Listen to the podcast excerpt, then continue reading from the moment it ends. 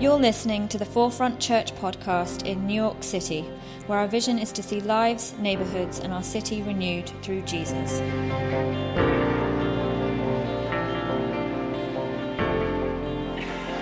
Hey, happy third birthday, everybody.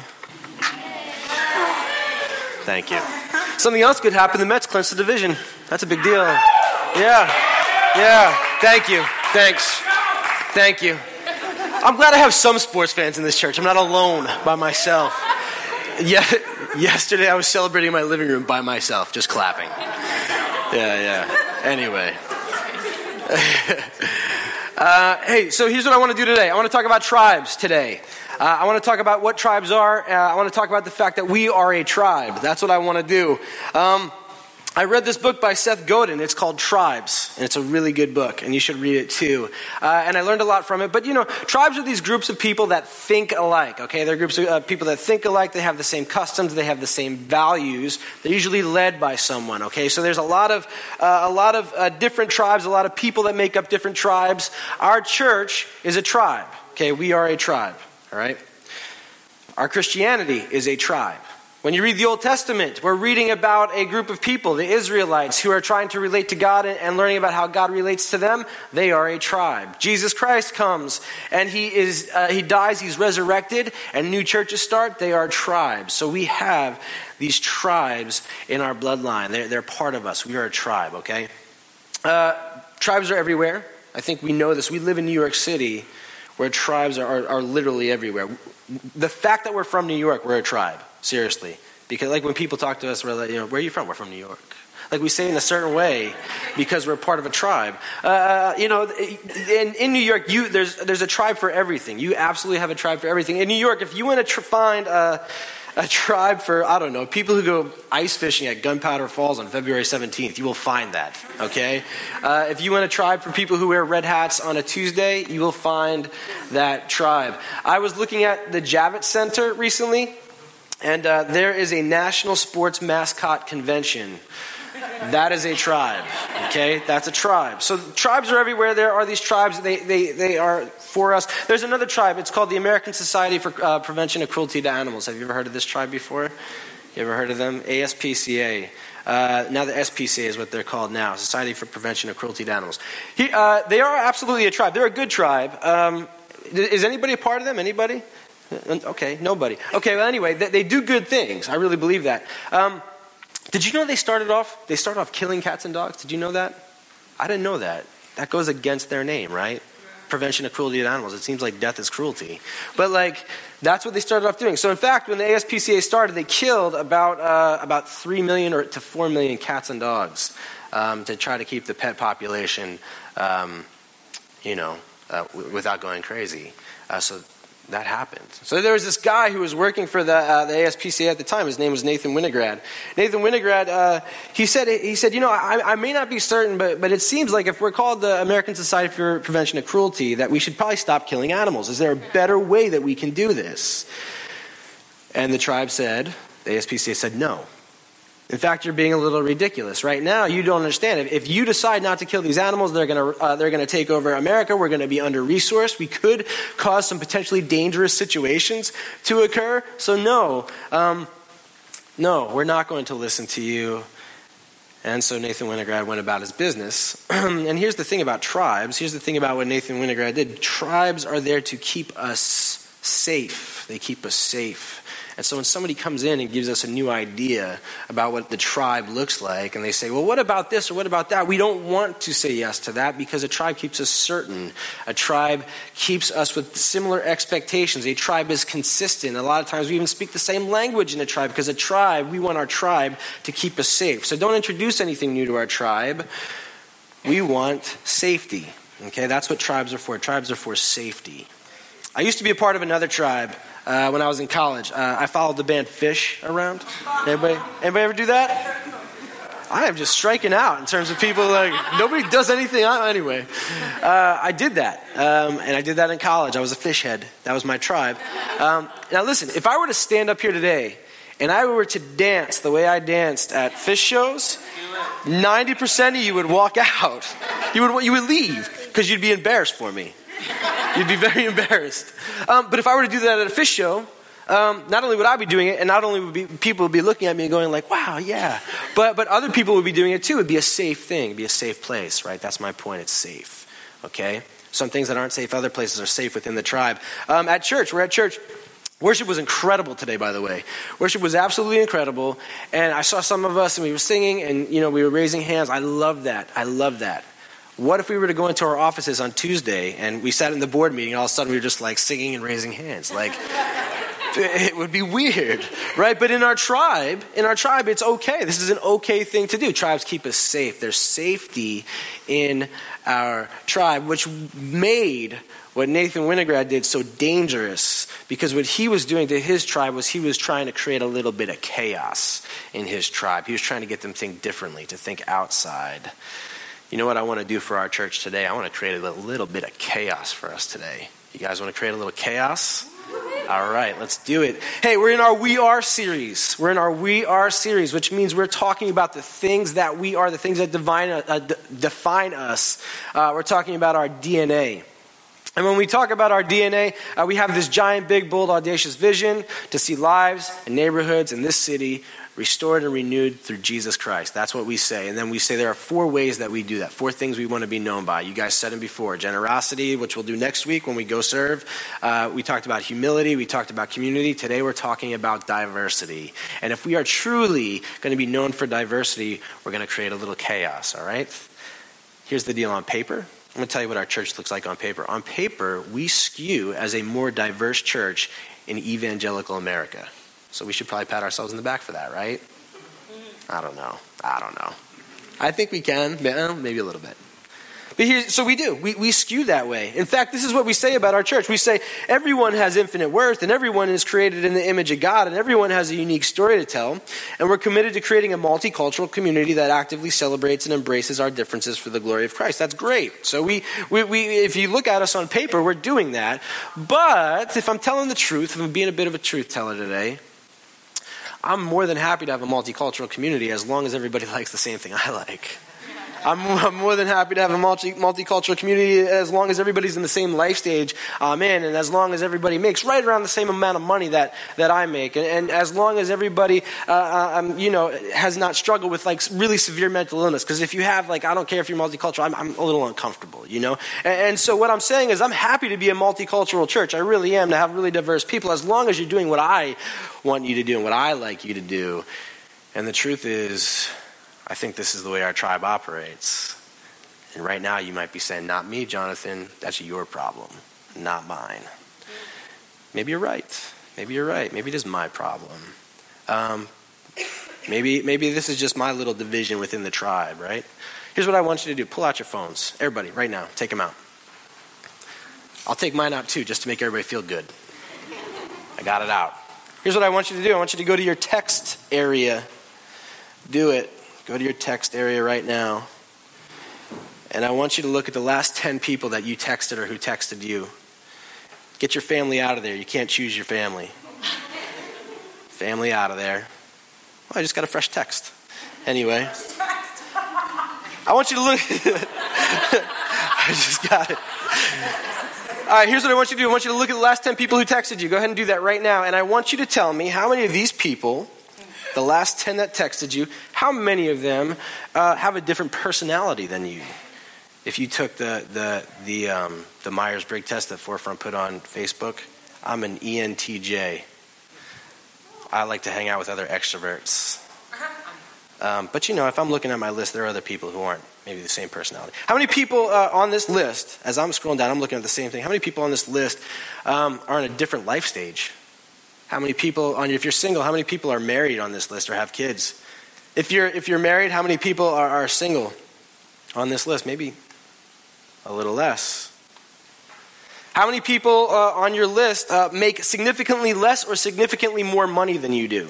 And maybe your friends don't have jobs, but their parents have money. Your parent, their parents give them money. How many people make significantly more or significantly less than you? How many people have a different ideology than you have, have a different life view than you have? Some people are just putting their phones away because they're like, all right, I get the point. I get the point. I think if we look at our phones, here's my guess. My guess is that the majority of us are the same as me.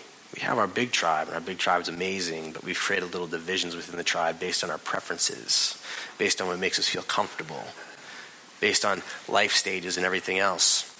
And so, what are we going to do to actually be a truly diverse church? What do we have to do if that's the case? Because I think we're all in the same boat.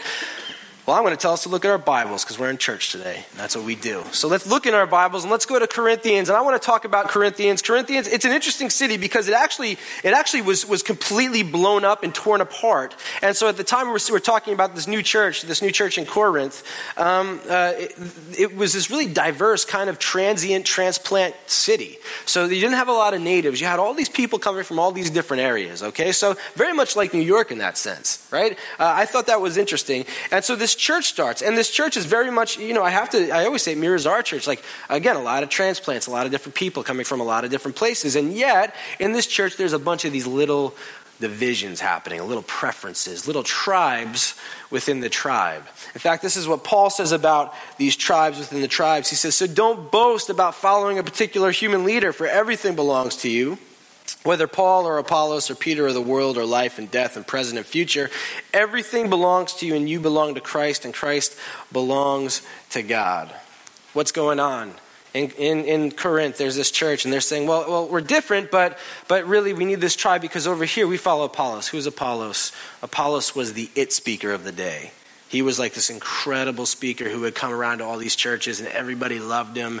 Uh, he was the one that like blew everybody's minds when he spoke. Like if you are familiar with church in New York City, he was like the Tim Keller. Uh, you know, you know what I mean? Like he was that guy. Somebody was like, "How come you don't preach like Tim Keller?" anyway.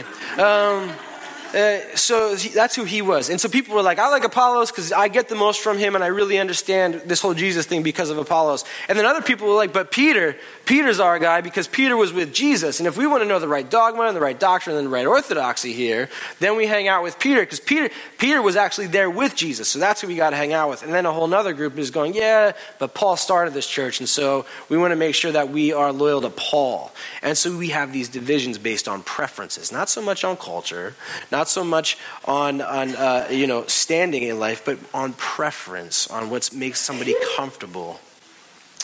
And Paul comes along and he goes, No, no, you don't get it. You don't get it. You are all one in Christ, are all one in Christ. That's what he says. He says, in Christ, there, there's no more of these little preferences, these little divisions. It's supposed to be messy.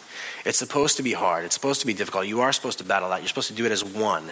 And then he goes on and he goes to uh, Corinthians 12 and he talks about the body. He uses this metaphor, this body metaphor. Um, you know, hey, uh, we're all different parts, but we are one body. And you guys know how I like to do context and historical context and everything else. What you see is what you get with this passage. There is nothing that Paul is doing that's theologically different. This is he is saying you can be a part of the body. But if you're not working with anybody else, you're not going to work. 20 somethings, we could be a bunch of eyeballs, right? A bunch of 20 something, and we're never going to be able to see because we're unwilling to attach ourselves to, to the other people and the other people in different life stages and people who are doing other things. So we're just a bunch of eyeballs sitting around that looks disgusting and that we can't see anything you know, people who are in a different life stage, people who, who are, are married with kids. You know, if we just hang out with the people who are married with kids, we're, we're like a bunch of legs. We're just a bunch of, I mean, we're a bunch of legs. We're not connected to anything else. There's no way we can walk. We look like a bunch of broken mannequins. That's what we look like. People who love Donald Trump, you're just a bunch. Uh, stop there. I try not to get political. I just don't. Like, I'm sorry, guys. This is the second time in a row I've talked about Trump. But anyway, you see my point. You see my point. My point is this. My point is, um, my point is that you know, for us to divide in our tribe based on preference, it doesn't do anything but divide. It doesn't do anything but hurt. It doesn't do anything but exclude. It doesn't do anything but create policies that say we need to have, uh, you know, uh, walls put on our borders. It doesn't do anything but create uh, policies that say separate but equal. It doesn't do anything but say that there are people who are denied basic human rights because of who they are, because of their gender, or for whatever other reason, their, their race. This is what it does when we create little divisions based on preferences. And sure, tribes are good, but do we want to do it at the expense of exclusion? And do we want to do it at the expense of hurting others? And do we want to do it at the expense of telling others that Christ is not there for them, that there is no Christ? That's the question. And that's the question I have for us today. But we're in church, and so there is good news at this church. There's good news in our church, and there's good news because I've seen it at our church. I've seen it in the three years that we've been around. Here's the good news. And here's what Paul's saying to them when he talks about this one body, this unified body. And, and here's what's happening. Here's, here's what, what it, this is this is the first religion. We are the only religion, we are the only tribe that is actually, when it comes down to it, pan tribal. Okay, we're the only tribe that's actually pan tribal. We are the only tribe we're the only tribe that says it doesn't matter who your mama is. You're allowed to come here. It doesn't matter. It doesn't matter what side of the tracks you grew up on. You're allowed to come here. It doesn't matter what your preference is. You are here. It doesn't matter who you are. You're allowed to be here. And not only you're allowed to be here, but there's a Jesus Christ who's died and was resurrected and has grace for you. That is what our tribe says. That is how we're unified. And we can do this. We can do this. We can do this. We just got to bring a little chaos. So, how do we bring chaos? You know what Nathan Winograd did at the ASPCA? He, uh, he, he went to some animal lovers in San Francisco and he said, uh, Hey, I don't know what I'm doing. He said, But it seems to me there's a better way to do this. And the animal lovers said, Yeah, there's a better way to do this. We'll get our animal lover friends and we'll adopt the animals in San Francisco instead of killing them. What do you think about that? And he goes, That sounds great to me. And so in San Francisco, they, they, you know, they cut their uh, kill rate by like three quarters, and all these animals were adopted. And then uh, people in New York found out about it, and they were like, We want to hire you. And so he went to New York and he said, Hey, I'm, I'm not exactly sure what I'm doing. Here's what happened in San Francisco. I want to hear from you guys. What do you think that we can do to, to help, uh, you know, this animal population without having to kill them? In New York, he created a new plan in New York, and it cut the kill rate by a ton. And then he did the same thing in North Carolina, and he took this posture of saying, "Hey, I'm not sure what you guys can do here. Not, I don't know what's best, but I'm willing to listen. Tell me what you guys have done." And and since that time, Nathan Winograd has created. Uh, um, and don't this is not i don't know how factual this is i, I read it on wikipedia but he's created uh, uh, uh, the world's largest group of no-kill shelters uh, yeah throughout the world which is pretty incredible right and why why did he create it? Because he went around and he, he said, you know what, my tribe, there's something that's not working. And maybe I'm not the one to sit here and tell you I know, but I'm the one that can listen. I'm the one that can listen and figure it out. So here's what I want us to do. If we're going to be this unified tribe, this unified tribe, when we look at our phone, our phone looks like a mishmash of everyone. If we're going to be that tribe, here's what I want us to do. I want us to, to say ultimately that we know that we do not know. We know that we do not know. This author, Chris DeVink, he talks about four types of people. I'm going to talk about three of them right now. The first group of people are people that know that they know. You know who knows that they know? Football coaches. They know that they know. They say, you know, you never hear a football coach go, I wasn't sure about the plan. No, they go, we had a game plan, and we blah, blah, blah, and they know that they know, right? Generals know that they know, okay? There's a second group of people. This group of people, they don't know that they don't know. I'm the most frustrated with this group of people. They think that they know. That's another way of saying it. They don't know they don't know. This is teenagers, okay? We, we, we were teenagers. Remember when we were teenagers and we all thought that we knew everything and we were idiots? Remember that? That was funny.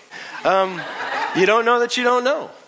Uh, if you move to New York, the people that move to New York that think they're like, I'm gonna, I'm the best singer ever, and I'm gonna be famous, and I'm the greatest thing ever, and then six months later they're like, oh, I hate New York. Those are the people that don't know what they don't know, right?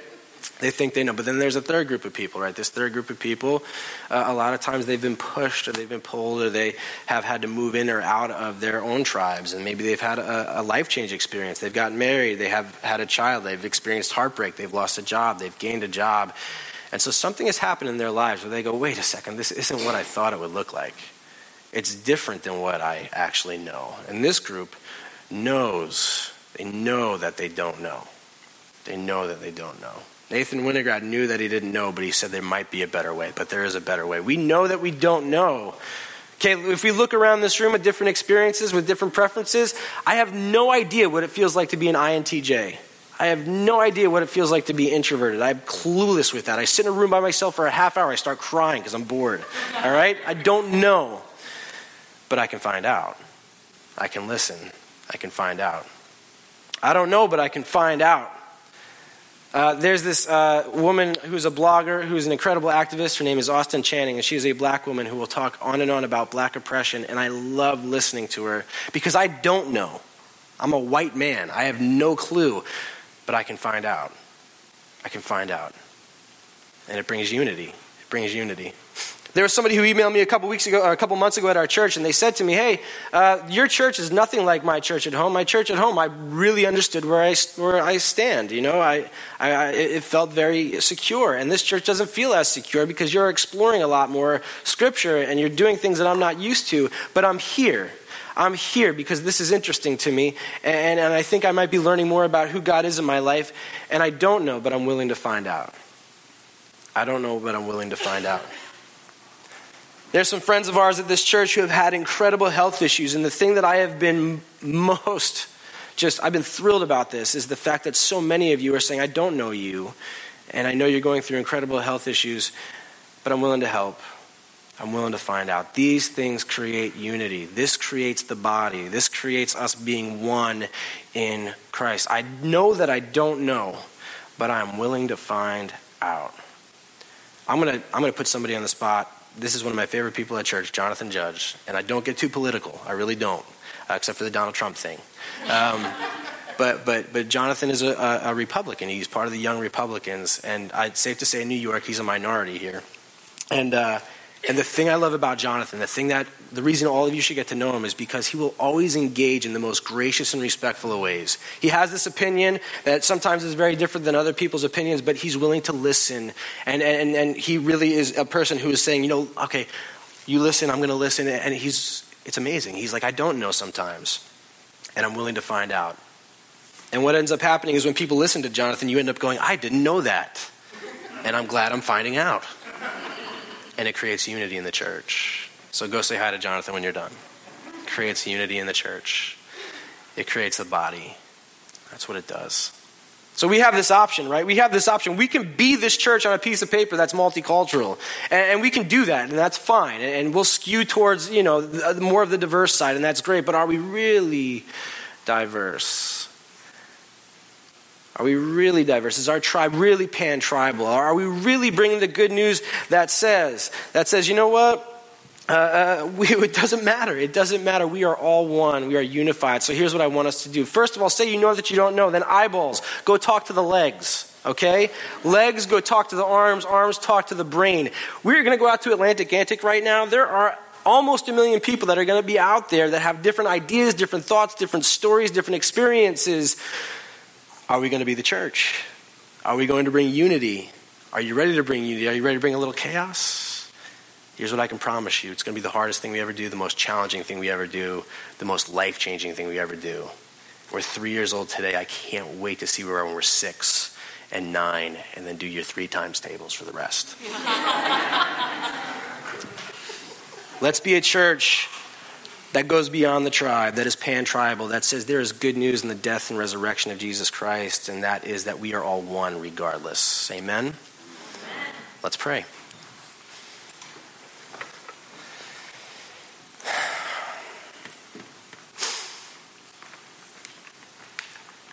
Heavenly Father, um, help us to, to be humble and to say we don't know. Heavenly Father, help us to hear the stories of others. Help us to find out the experiences of others, and then help us to invest in those stories and those experiences and those lives. And Lord, it's scary to do that. It's scary to change up the people that we spend time with. And so uh, when we don't get it right, just show us the grace that we need to move forward one step at a time. Lord, thank you so much for this church, for the call you've given each and every one of us. And Lord, give us the strength to live out this call daily. Pray us in your name. Amen.